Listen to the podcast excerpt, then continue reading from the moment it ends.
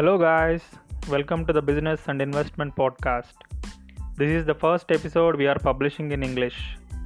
From now on, all the episodes will be published in both languages, English and Telugu.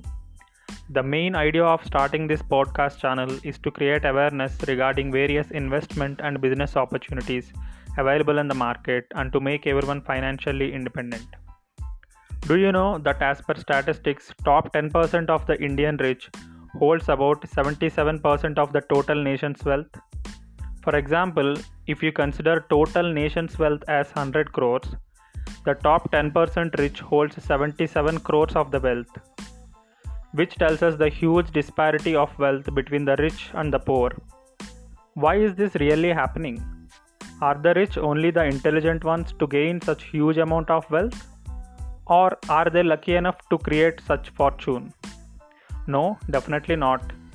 Then why such huge difference between the rich and the poor? And why rich is becoming richer day by day and poor remaining as poor?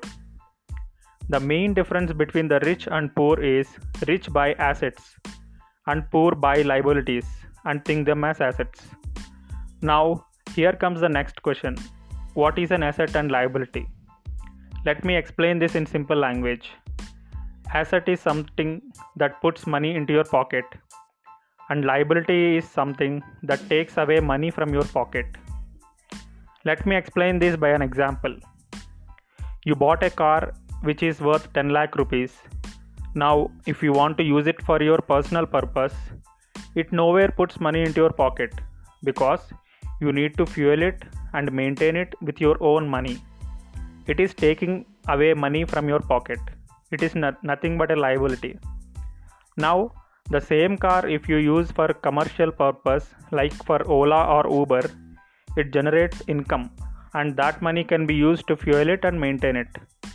Now, after deducting all the maintenance costs, if you could save some money, it can be considered as an asset as it puts money into your pocket.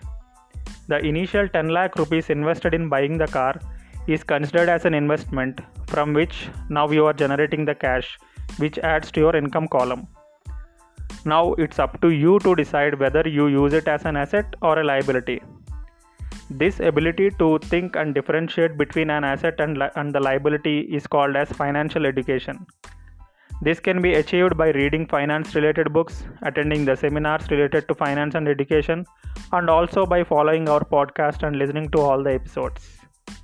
Now, since you have got to know the difference between an asset and a liability, list down all the assets and liabilities you own and restructure your investments accordingly.